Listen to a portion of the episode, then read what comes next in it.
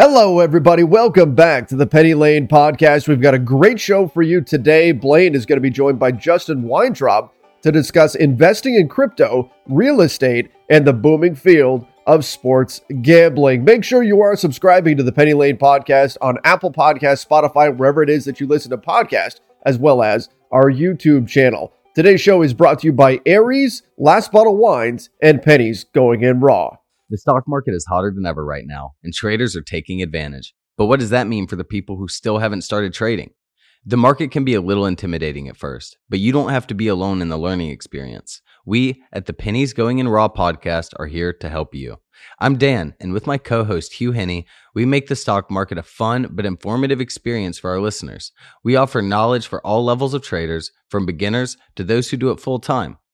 On P G I R, we discuss up-to-date news about the stock market and interview other traders who all started out just like us and made it big.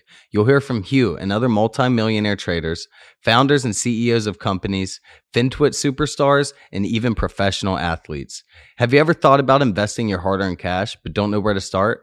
Do you have money just sitting in your savings account collecting dust? We were all there once too. Listen to Pennies Going In Raw on the iHeartRadio app, on Apple Podcasts, or wherever you get your podcasts. Justin, hi. Welcome to the Penny Lane Podcast. Hey, Blaine. Glad to be here. I'm Thanks so, for having me. so glad to have you. You know, my co-host's name is Justin, so I really have an affinity for the name. Well, I hope I live up to the name's billing from the podcast. I wish he could be here. He would really like you, but... Can't just us today. Well, um, looking forward to it. Yeah, I feel like it's been, so the podcast just turned a year, so it's been at least a year since I've wanted you to come on. So thrilled. Well, glad we finally made it work, and congrats on the one year anniversary. Thank you. So uh, to the listeners, Justin and I know each other because... my husband's best friend's sister is married to Justin. Very so simple. I feel we could call it like best friend-in-laws, kind of. That works. Yeah. I mean, basically as close to like my brother-in-law as you could get. Brother-in-law twice removed, because it's we're all sort of family anyway, you know? Hey, that works. We've, uh, we've, we've shared many of uh, celebrations and a Jimmy Buffett concert, so that's close to a, a family tie. If you don't become family at a Jimmy Buffett concert, then you've done the concert wrong. That's right. Yeah. So um, I wanted to have you on, and I really have no idea exactly what I wanted to talk to you about. I just, I knew you would be a good guest. Well, um, that makes two of us, because uh, I'm glad to be here, but I'm not exactly sure what we're going to talk about, but look forward to doing it anyway. Sure. Um, so have you ever, li- so Mac, who is my husband's best friend, told me that there were some um, podcast koozies down at the beach. Really? Yeah. Have you listened to the podcast?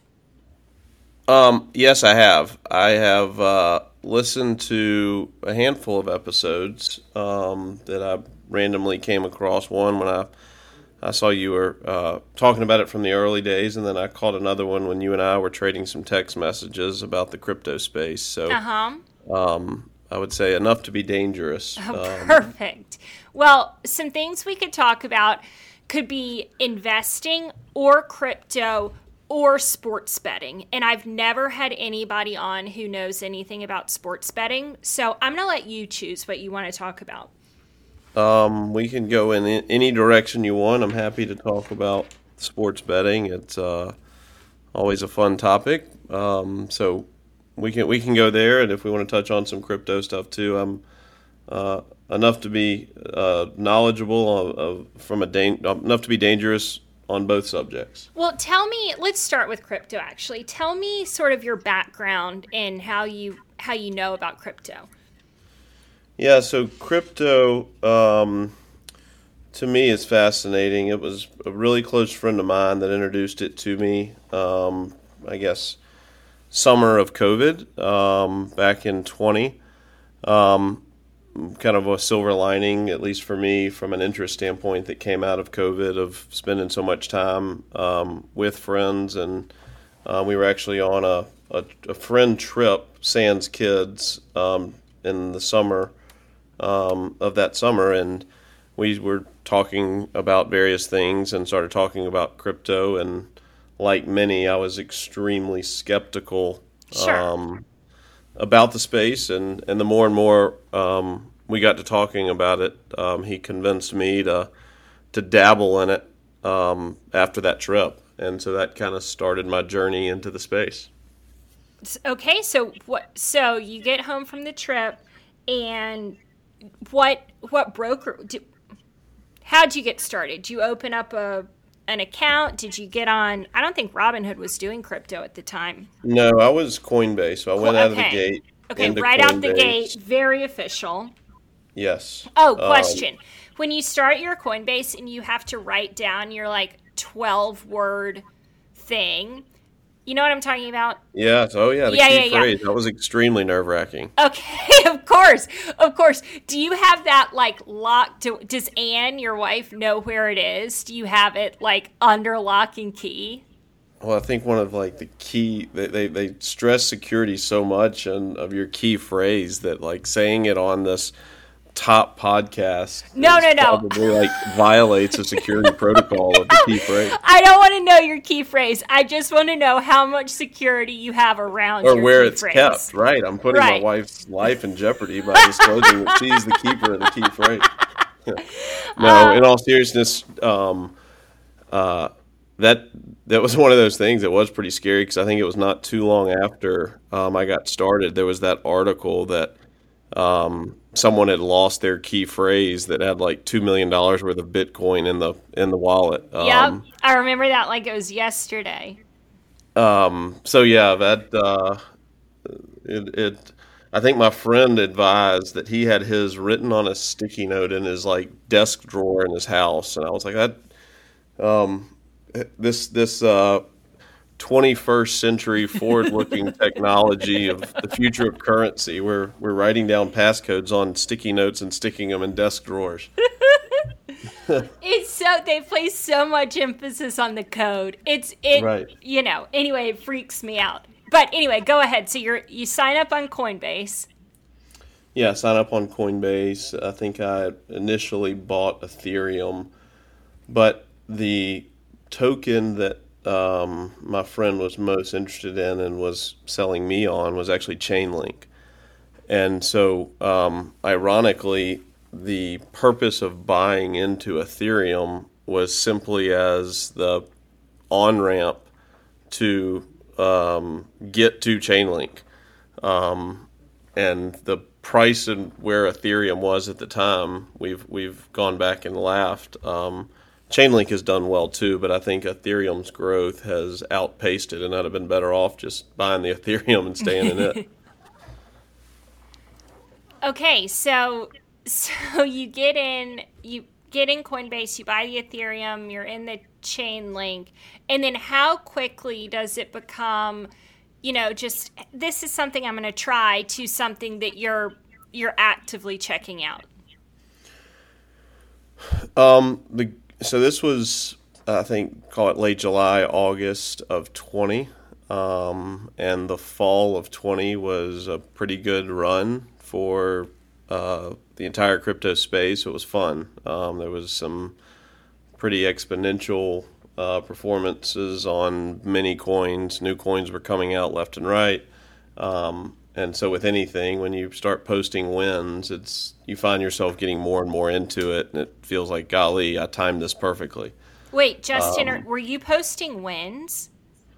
Well, posting wins in the, uh, I guess, the figurative sense of okay, um, okay, all all uh, paper gains um, to this date, zero with I've never withdrawn back. I've never withdrawn back to fiat.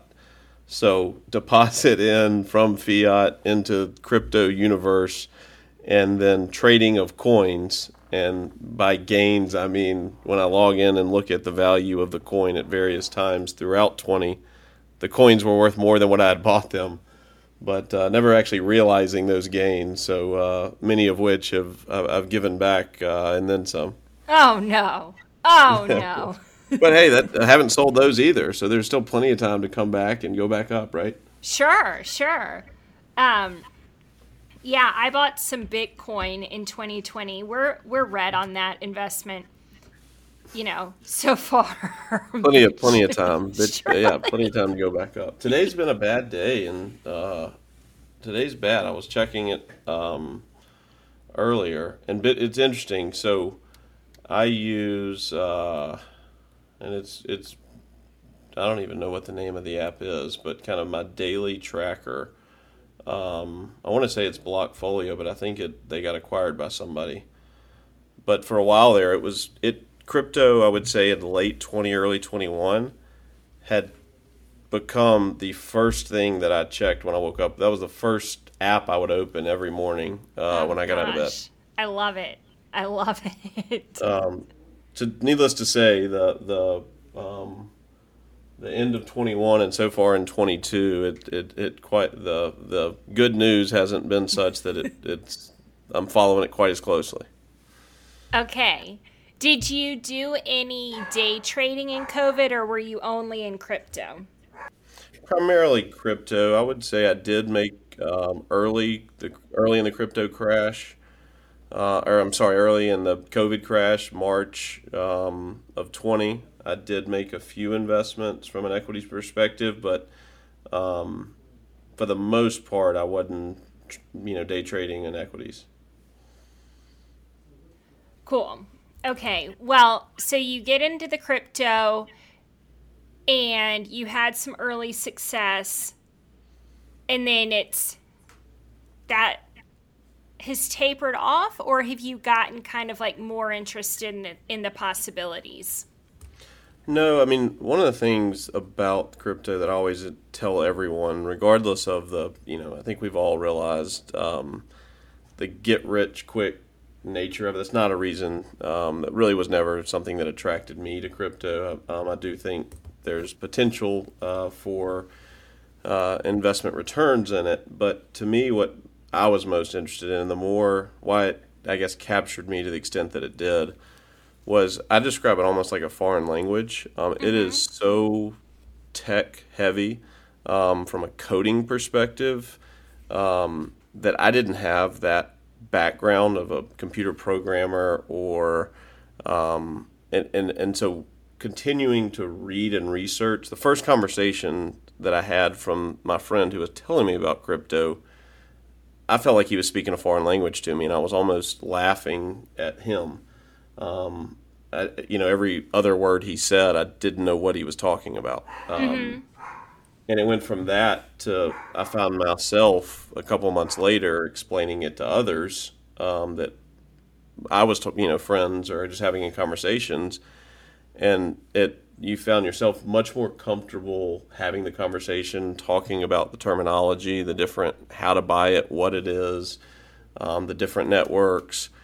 And there's very few things that I come across, at least at this point, you know, when you're out of a traditional education, academic environment, where you're learning something so new that you feel like, you know, again, you, I equate it to a foreign language. Um, and that knowledge, I guess, uh, taking on that new knowledge and into a, a realm that you didn't really know and seeing the potential for how it could influence the way we interact and the business could work on a day-to-day basis. That aspect of it alone was what gave, you know, kind of fed my interest in it. Absolutely. I've figured that or learned that so much just from trading that there's now just something interesting to talk about with other people I don't know. And prior to knowing anything about the stock market, I personally was fairly limited to like real estate, kids, school, or painting. Those were sort of my like comfort levels. But now you can go anywhere and most people know, have a general idea of what's going on in the market. And man, has it been nice to fall back on that and just know what, you know, feel comfortable knowing what I'm talking about. Agreed. Yeah. Do you, have you, um, used your crypto knowledge much in your work, or has it helped at all? Um, I would say a little bit tangentially, just in terms of Um, so I'm in the real estate development space from, call it my uh, day job. Um, and I would say it's just another indicator of kind of uh, the realities of the marketplace. Um, am I looking at, we develop multifamily apartments. Am I looking at, you know, having our residents have the ability to pay rent via Bitcoin? No.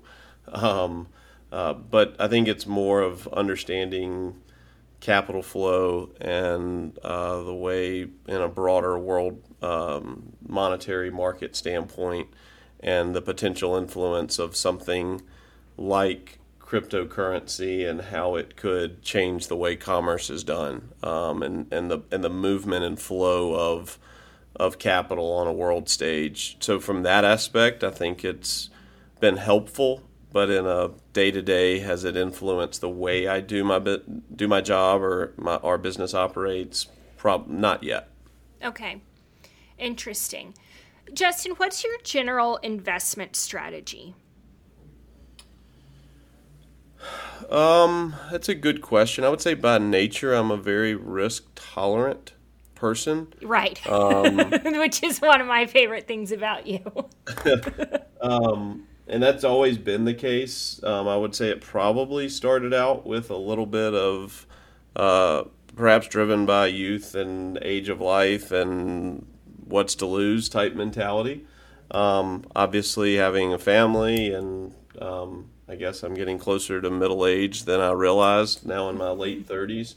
Um, I probably should be a little more uh, conservative, but I find myself still very much risk tolerant. I, I'd like to think I'm, I take greater, uh, have greater educated risks um, that I'm uh, willing to take now. Yeah. Or my education associated with those risks. Um, but uh, yeah, so um, my my philosophy is, um, you know, obviously my first filter is making sure my family is in a, a safe and well taken care of financial position. Um, but I've got a lot of confidence in myself that uh, um, to the extent that I am, I'm, I'm willing to bet on myself in most things that I do. And to the extent that I'm wrong, um, I'll, you know, figure out a way to, to make up for that. This episode is sponsored by Aries, the newest trading broker offering both mobile and desktop trading. The app is built for retail traders by retail traders, and they welcome user feedback. Do you ever nail the entry on a trade but can't get filled? You won't need to worry about that anymore because they are a self-clearing brokerage direct to exchange with TradeStation, and they are much faster than other brokerages that route through a clearinghouse. Aries is a multi-asset platform. You are able to trade stocks, options, futures, index options, crypto, and micros. You are also able to buy, sell, and trade cryptocurrencies.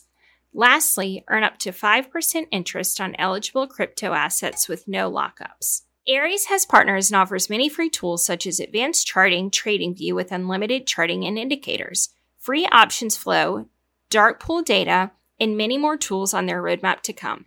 This is on average a fifty to one hundred dollars per month value, all for free. Finally, you can withdraw and deposit actual crypto and transfer to the U S dollar and use it to trade any trading assets offered. Aries is the first brokerage to offer this. Please click the link in our bio or go to w w w dot trade aries dot com slash penny lane to sign up for an account today. Yeah, I mean, that's honestly, that's the reason that I wanted to have you on, is because I really respect that ability to bet on yourself. And I I don't know very many people with the same risk tolerance that you have and have been able to have it pay off. And you've just been you've just been like that since a young age. Do you are you someone who invests um, in ideas? Yes. Uh, well, uh, I'm certainly willing to. Um, uh-huh. I I think more about investing in people more so than ideas. Okay. Um, uh, those are harder to come by, and I'm actively pursuing. It, it is not uncommon for me when I meet an individual, and it could be as simple as a vendor or a trade working at your personal home. if someone's, whether it be their work ethic, the way they carry themselves, or the way they conduct their business, if if that stands out, um, it wouldn't be uncommon for me to make the comment of, hey, if you're ever looking for an investor or if you're looking for someone to support you, please let me know. I'd love to have that conversation. Um, now, admittedly, um, that doesn't often turn into Uh, it's not like, you know, weekly I'm getting calls of, hey, we, you had, you made this comment. I am looking for an investor. Would you invest with me? Um, and that's for a num- number of reasons. But um, I, I do take on the, the philosophy of um, I invest more in people uh, more so than ideas. I love that. I love that. So what's the coolest thing that investing in people, what's the coolest business that investing in people has gotten you into? Um, uh, I mean, just by, by nature of what I do, I mean, by far and away, my largest investment is in real estate. Right. Um, and, um, that's something that I think that holds true as something that, that is viewed as, you know, a hard asset with a lot of variables. Um, but the individuals that are driving that deal, um, whether it be a multifamily investment opportunity or a residential uh, spec, uh, residential spec development, uh, it could be a single family home. Typically, the, the team members that you have on the team, whether it be the, the individuals behind the money or the design team or the project management team, um, typically uh, those the strength of those individuals um, play the, the greatest role in determining the outcome um, in, in variance to whatever market conditions exist. Mm-hmm. Um, if you're going to outperform the market or not, and we all know that certain things are going on in the market that you, you know, oftentimes you don't have control of. Um, but it, it's those individuals that truly make the difference in success and failure, um, dealing with whatever those factors are. Very cool. Very cool. Do you, how, so you guys live in Birmingham, and then your investments in real estate, how many single family homes do you own? Um, that's a, uh, uh, I'm invested in, uh, multiple single family homes. How about that? Cool. So, um, but do you rent any of those out? Um,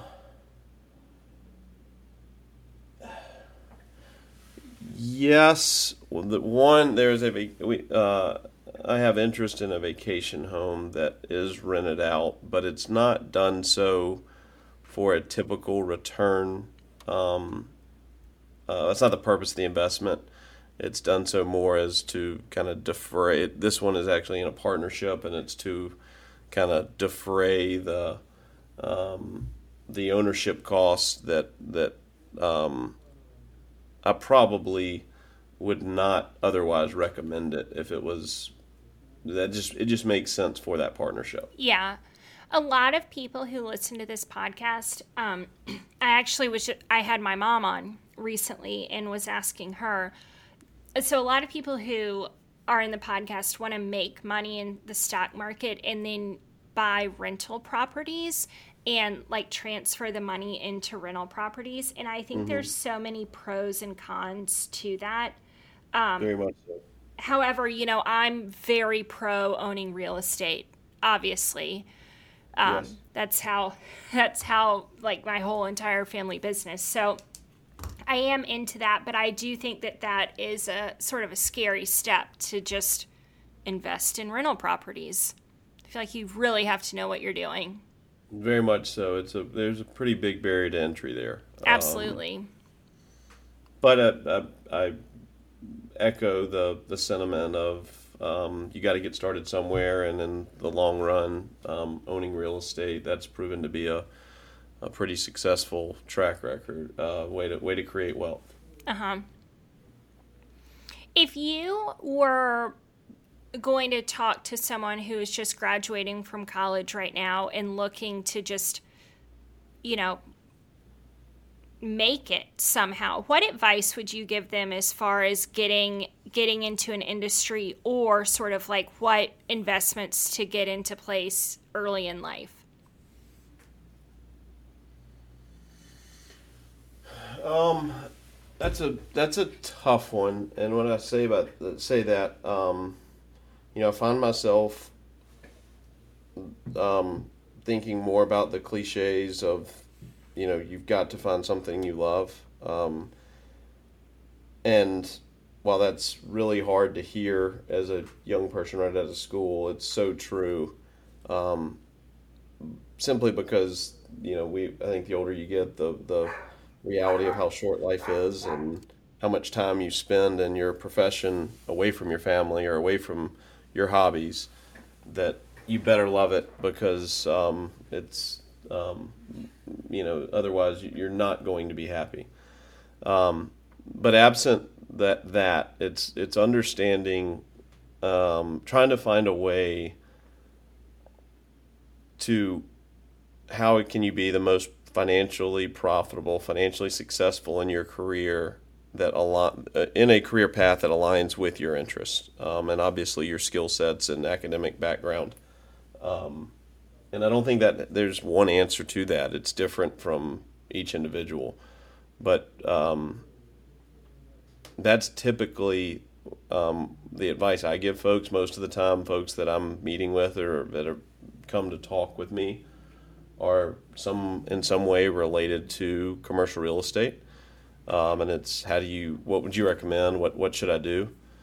Um, and the answer I always give those individuals is the early on in your career, the best thing you can do is get reps. Um, and what I mean by that, especially you know, for example, in the commercial real estate world, is align yourself with a company that Um, Uh, gets the highest amount of volume on, you know, complex transactions and complex deals, um, to where you have visibility into uh, a lot of deal volume. And there's so much to learn and exposure, but also you you find what aspect of the business, um, you know, you you're more you're more interested in. Um, but getting that. Your first job out of school shouldn't be focused on your salary or your income. It should be focused on what experience you're getting. Call it over the next eighteen to twenty-four months, and that's that's a that's a difficult one to swallow. Um, and it sounds like you know, old man preaching to young kid. Oh yeah, don't worry about the money. What was your first job out of college? So um, mine was actually leasing apartments. Um, which was a tough, so I was a finance major, um, but knew I wanted to get into real estate. Um, I had interned with a commercial brokerage firm during college, and that firm specialized in multifamily transactions, buying and selling of apartment communities. And it was through that internship that I kind of had made the decision that I wanted to go the real estate route of investing as opposed to what I'll call the Wall Street route, or stocks, bonds, equity, whatever it may be. Mm-hmm. Um, and um, so I had gotten an offer from a, a a REIT that was located in Birmingham that focused on multifamily. Uh, they were a diversified REIT, but I was talking to them specifically about multifamily. And I had job offers that were kind of more in that Wall Street realm. And I think my first pay, when I first started, I think my salary was thirty-two thousand dollars a year, and this was in two thousand five. Um, and I had turned down jobs that um, right at the same same time frame that would have paid me, I think, in the fifty-five to sixty range. Mm-hmm. Um, so that's quite a difference to go from fifty-five to sixty, or to turn those down in favor of a, a low thirties starting salary. Um, with the, you know, hopefully the hope and, and wish that it was, I was making the right decision. Um, and so not only was the salary a tough pill to swallow, but I went from whatever your perception is of working really hard in school and doing well and, and quote-unquote graduating and moving on to a real job, of uh, the perception of what that job, day-to-day job environment would look like, and, you know, what your peers were perhaps doing that were you were in class with, to where I was uh, leasing apartments to a very um, middle-of-the-road demographic and, and community um, right outside of Birmingham, that uh, there was some soul-searching for sure of, is this what, did I make the right move? Yeah, yeah, yeah. And then how, and then what happened? Um, so it was, uh, I did that for about, uh, um, eight to nine months. And at the time, um, the company was making a big shift, and it, um, coincidentally was taking place in, uh, the industry in general, of, uh, going to an online based operating system to manage the portfolio. Um, whereas before it was all, that information was all held on-site locally um, at the asset, and then at the end of each month you'd print a hundred, you know, pages and pages of reports, and then, you know, overnight them to wherever a corporate office was, and it was going to a, an online-based platform. Um, whereas you can imagine the typical management of these on these on-site communities were great at managing properties, but technology was something that they weren't at the forefront of. And so I kind of, uh, I guess, indirectly identified that opportunity, or more, more or less was just, I was so eager to get involved in anything that I could. Um, I was probably annoying as all get out to the folks I was interacting with, um, with that desire to do more. Uh-huh. Um, that I became kind of the the expert on this transition process from the, you know, there was the I T department, obviously, that was pushing all of this out to the communities, but I kind of became the liaison between the uh, the on-site uh, managers and uh, of, of transitioning to this online platform.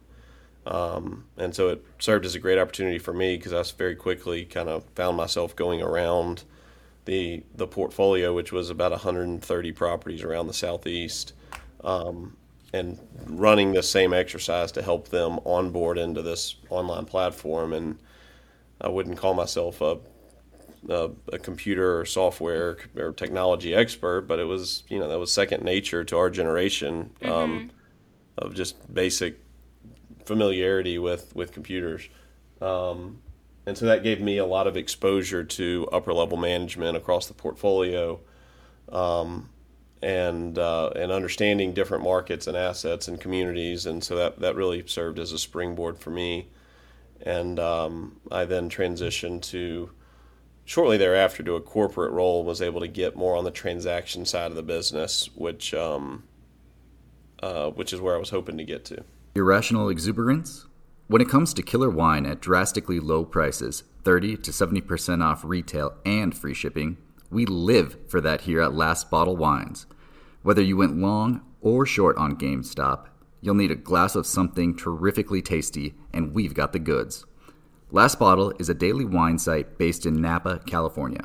One wine every day at Black Swan event prices, usually thirty to seventy percent off, until poof, it's gone. Whether you're a pound-the-table type, think ultra-crisp, quaffable Sauvignon Blanc, or a dividend aristocrat, Burgundy, or Napa Cab, there simply is no better place to buy wine on the web, and they always have free shipping. Last Bottle has a deal just for Penny Lane listeners. Use promo code penny ten to save ten percent on your next order with Last Bottle. The code is good for one order and one order only. Um...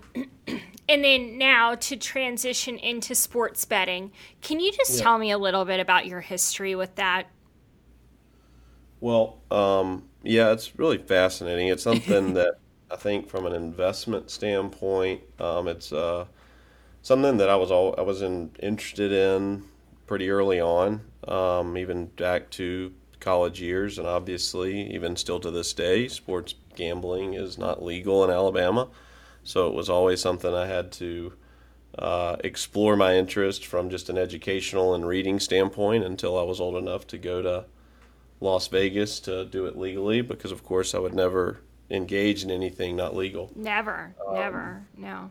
But, um, you know, following of sports, sports has always been a passion of mine. Um, and so following of it, and then the investment side of things and analysis um, and analytics and trying to, it just became a, a, a different angle. What has been fascinating to me is how in a very short time frame, um, even amongst my peer group, how sports gambling um, has gone from somewhat of uh, what I'll call it's come from the gutter um, and kind of uh, something that folks wouldn't talk about. And, you know, it was kind of associated with uh, perhaps other vices of just things you wouldn't want, you know, your, your mom or your dad to know about, or, yep. or the parents of your girlfriend, or, you know, it was just something you, you that should be, you know, you should be embarrassed about. To to now it is so mainstream. And I mean, so like weed. Like what is happening? Our two episodes ago, I um, interviewed. Uh, we I had a very similar conversation. Like he he now owns like this massive weed operation in California and started growing weed in his college dorm room. And we were hmm. just talking about the transition of like that over the last twenty years. It's incredible. It really is. And yeah. I would say there's still a little bit of a stigma on, on the marijuana front, sure, particularly sure. amongst generations, but it's very similar in that regard, um, especially with the sports gambling of, you know, it, it, it was a, you know, you always had folks, whether it would be the N C double A basketball tournament or fantasy football or things like that, where most folks, it was kind of more commonplace that people would talk about it. But to where you turn on SportsCenter now or E S P N or any, and, and oftentimes, um, you know, the, the line of the game or who's favored or, you know, what the upset was, that's part of the story now. Um, not only at professional sports, but even down to college sports now, which I can't say I would have, if you'd have told me that five years ago, I'm not sure I would have believed you that we'd have come that far that quickly. Yeah. I um, was... talking to someone who's involved in the space, and he was saying how there's a new, I'm sure you know more about it than me, but there's a new technology coming out where if you're watching like the Auburn Alabama game and they're about to kick a field goal, you can say to your television, like, I bet two hundred dollars he misses this field goal, and it will, the mm. T V will place the bet for you. Sure. Um, which is exciting and terrifying at the same time to me. Um, like it sort making bets prior to the game or or in a way that you have to jump through more hoops than just like shouting at your television. I mean, couldn't you just see like getting a couple drinks in and then just, you know, making bets much bigger than you really want to? It just seems... Sure. Uh, terrifying, but also like we're living in the future. Yeah, I mean, what you're talking about is live betting, um, and that has been something that has really advanced um, of late. And um, by the way, not to connect to a previous uh, subject, but that's something that a platform like Chainlink, mm-hmm. whose whole premise is connecting on blockchain data with off blockchain data, Um, and facilitating that transaction. Um, that is part of the reason I was so enamored with Chainlink. But um, the live betting is something that um, I think there's a lot, there's a ton of growth in that, and a lot of sports. You know, one of the challenges sports had, um, college campuses faced it as well as pro teams, are with H D T Vs and the size of T Vs that everybody had, a lot of the attendance at live events was being affected significantly. Uh-huh. And so you hear that talked about in terms of like the uh, end game, the user experience, and how do that game day experience, how do, how do these teams and universities, you know, they've paid all this money and built these, you know, hundreds of millions, if not billion dollar stadiums. How do they make sure they're staying full? Um, and I think live betting is something that even teams and, and leagues are adopting um, for those opportunities to capture attendance. And while you're there, um, I went to a, um, a Raiders game out in Las Vegas uh, this fall, Ann and I did. And I, you when you get to the, the sports book, you can deposit. They all try, instead of, you know, you think of sports book in Las Vegas as going up to the ticket window and placing a wager with, you know, with a human that's there to take your wager. Mm-hmm. But when you go to any sports book in Las Vegas, there's uh, marketing materials and banners and all about their apps, and they're trying to get you to deposit money into their apps. Uh huh. And what that allows you to do is, if you're anywhere in the state of Nevada, you can open their app. So let's say, um, uh, I think the one we were using was, I think it was Caesars, uh, may have, may have been somebody else. But um, regardless, you open the Caesars app, you have your login information. And so I was at the Raiders game, watching it live, and exactly as you were talking about, you know, you go to the live wager menu, and it's, what will will this drive result in a touchdown? Will it result in a field goal, turnover? Even so far as, will the next play be a run or a pass? Um, and so that was wild. It was the first time I'd ever, I'd heard about it, but it was the first time I'd ever seen it or, or done it, to where you could bet live while you're watching. And it was uh, definitely a, a kind of a neat experience, a, a way to watch the game beyond just perhaps your fandom or your rooting interest for the team you went to watch. Right.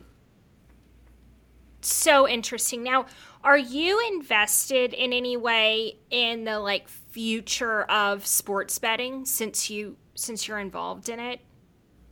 Since you're so involved, or what am I trying to say? Since you enjoy and know so much about sports betting, have you invested in anything like DraftKings or any anything like that? No, um, and I don't know if that's necessarily any uh, a comment on my belief in will they succeed or not, but I, but I haven't um, to date. Um, and there's a bunch out there. Um, to me, it's a it's a space that is it is bet it is valued so heavily on growth um, that that concerns me. It feels over. It feels overpriced to me right now, and mm-hmm. and I get it, and I understand that it the growth likely will happen. I guess I'm somebody that um, uh, would like to, to pay for what's there today, and, and and be rewarded with the growth if it ultimately comes. And it feels like a lot of that's already priced in today. Interesting, interesting. Um, is I don't even know. Is there anything else that you want to tell me about your sports betting career that I don't know enough to ask? um, yeah, I mean, sports sports gambling is something that I think you're, I mean, I, I feel confident you're going to continue to see it grow, and I think the transition to mainstream, you know, it's always fascinating to me. There's stats put out every year, or every month, I'm sorry, on, like, New Jer- uh, Nevada's totals, what's reported through the gaming and Nevada Gaming Board, mm-hmm. in terms of how much is won or lost at the sports book, um, or how much the handle is and what the casinos held, including at the various table games. You know, they'll break it down by, you know, slot machines, blackjack, craps, et cetera. To me, what's fascinating is, as individual states have legalized it, you know, there's the belief that the only thing that propped up Las Vegas, or one of the things, was that it was the only place that you could legally bet on sports. And now that all these other states have legalized it, um, particularly up in the Northeast, but it's slowly growing across across the country, that that is going to, you know, really take, there's no other reason to go to Las Vegas. And um, I think the data has shown that just the, the opposite has happened, that it hasn't, you know, significantly reduced it in any way. You know, if anything, they're continuing to grow. Interesting.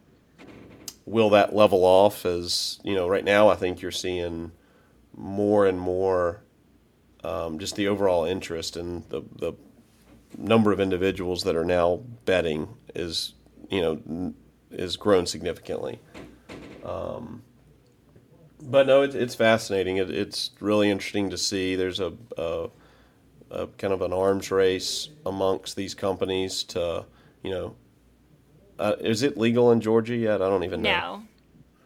No. Um, I think it is in Tennessee. I think that's the closest state. And these companies that are out there, um, whether it be FanDuel and Barstool, I think, has one, and Caesars has theirs. So all these online sports books, there's like a big arms race for customer growth and new customer, um, that these companies are spending a fortune in marketing in terms of advertising and traditional sources, but also, you know, deposit one hundred dollars and we'll give you a free one hundred dollars match. Yeah. Um, And, you know, I think there's a whole industry out there of like when you, when a state becomes, when it first becomes legal, like you, if you really play the game, it's kind of like a reward, typically almost like a travel rewards thing. If you play the game and take take advantage of all of these free offers, it can become a meaningful amount of money out there. Mm-hmm. Um, you may get harassed uh, with five thousand emails for the rest of your life, but... Uh, um, I think that, that to me is fascinating, but it goes back to my comment of um, why I'm not personally investing in these is it's, you know, there's a lot of debate of whether those returns are worth it um, because the the money that these companies are spending to acquire new users is staggering. Mm-hmm. Really, truly fascinating. Is in... You're not doing anything illegal, but this is something that you're uh, involved in. You're obviously very knowledgeable about it. What do you think is live betting the net the next step, or what do you think is even like five years down the line for sports betting? Um, I think you're going to continue to see states. I mean, very similar. You, you made the parallel, and I think it's a good one, to marijuana, just in terms of the legalization aspect. Mm-hmm. And you've got the lead, the states that took a, a, a lead on it, and then you have other states that, you know, have their own political uh, slant. And at some point, states are going to be, you know, you can go back and trace the lottery, um, and very similar. It's just too much money for these states to, to, to miss out on. And so I think you'll continue to see that, um, I guess, proliferation across the, the country of um, legalization of sports gambling. Um, with that becomes, you know, comes more and more challenges, um, particularly at the collegiate level, of ensuring the integrity of the game. You know, you had the story Uh, a few weeks ago now of the Atlanta Falcons player that didn't play last year, sat out, but um, he came to find out he was betting on sport. It was a uh, he he was betting on games to include Falcons games. Um, so I think we'll keep seeing stories like that. I think it's only natural as it becomes more prevalent that you're gonna there's gonna be stories about players betting. Uh huh. And what does that do to the concern about the integrity of the game? Yep.